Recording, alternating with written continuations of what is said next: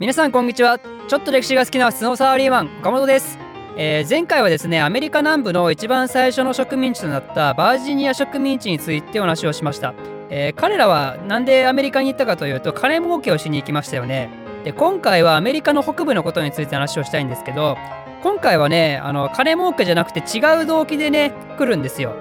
一番最初にねアメリカの北部の方に来た連中のことをピルグリム・ファーザーズっていうんですよね。で彼ら巡礼思想っていうふうにも言うんですけど、まあ、厳かな名前ですよねあのなんでこういう名前がついてるかというと実は彼らねピューリタンっていうあのイギリスのねプロテスタントの中の、まあ、一派だったんですよねでプロテスタントっていうのはまあ、ちょっとあの宗教の話は長くなっちゃうんで省略しますけどプロテスタントで基本的にヨーロッパの中では迫害されがちな傾向にあったんですよねこの時代。でイギリスのこの時の国教はイギリス国教会っていう宗教でイギリス国教会もプロテスタントなんですけど、まあ、ピューリタンは国教会とはまた別っていうことで、えー、迫害されてたと。ということで彼らはピューリタンのね王国を作るためにイギリスから逃げて、えー、アメリカの方に渡ってきたってことなんですよね。でそれで彼らがアメリカに来たのが1620年なんですよ。あのメイフラワー号っていう船に乗って、えー、総勢102人できたんですけど、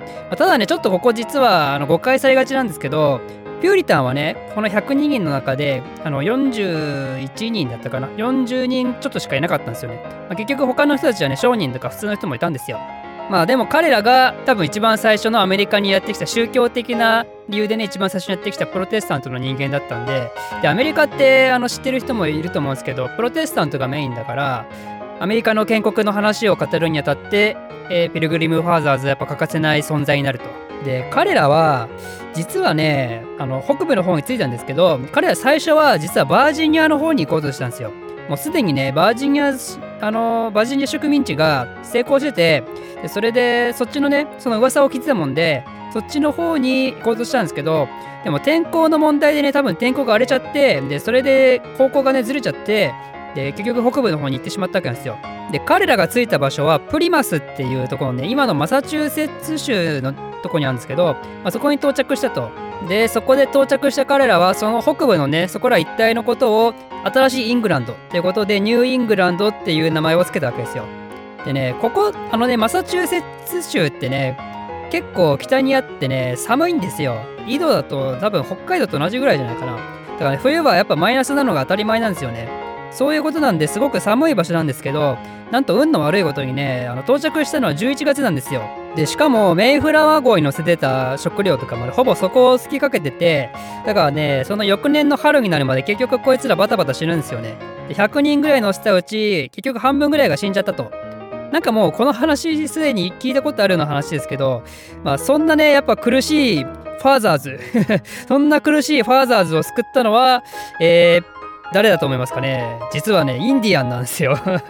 これも聞いたことある話だと思うんですけど、まあ、インディアンがね、やっぱり救ったとこうやって目の前で苦しんでる白人連中を、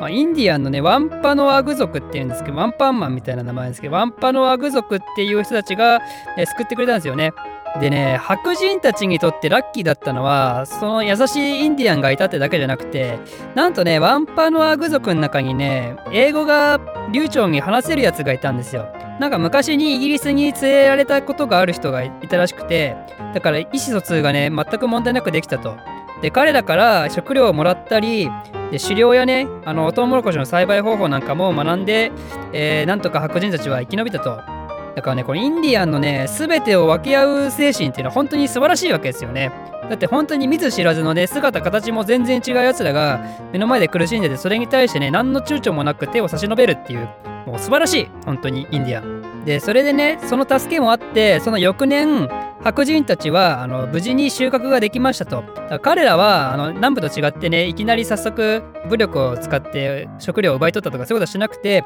一応自分たちで、えー、穀物を育ててで収穫をしてなんとか暮らしたとでね、そうやってあの翌年にインディアンのおかげで作物がね、しっかり取れたってことなんで、このワンパのアグ族をね、招待して、感謝の印をあの示すための祝宴を開いたんですよね。これがあの今北米で、当たり前の文化になってるサンクスギビングっていうイベントの元になったわけですよ。まあ、日本じゃあんまり馴染みないんですけどサンクスギビングって。これどういうものかというとまあ、私も別にそんなよく知らないですけど、あの、家族がね、集まって七面鳥とか食べるんですよ。で、それで今年も食料ありがとうみたいな、そういうイベントなんですよね。なんか結構大事なイベントらしくて、彼ら的には。あの、多分日本で言うと、お盆ぐらい重要なイベントなんじゃないですかね。内容は全然違いますけど、自分たちのマインドとしてね、こう数多くある祝日のうちこうランク付けをすると、えー、お盆って多分結構高い位置にあるじゃないですか。それと同じ感じで、今の北米の人たちにとっては、すごい大事なサンクスギビングの元になったと。まあ、でもね、あの実はこの時の話でちょっとね、ちょっと言わせてもらうと、パーティー開いたんですけど、白人たちがね、収穫いっぱいできて、で、これを分け合うとインディアンたち。それで、招待してね、どんちゃん騒ぎしようぜって言ってたんですけど、結局ね、料理足りなくなっちゃって、インディアンがね、追加で食料を持ってきたんですよ。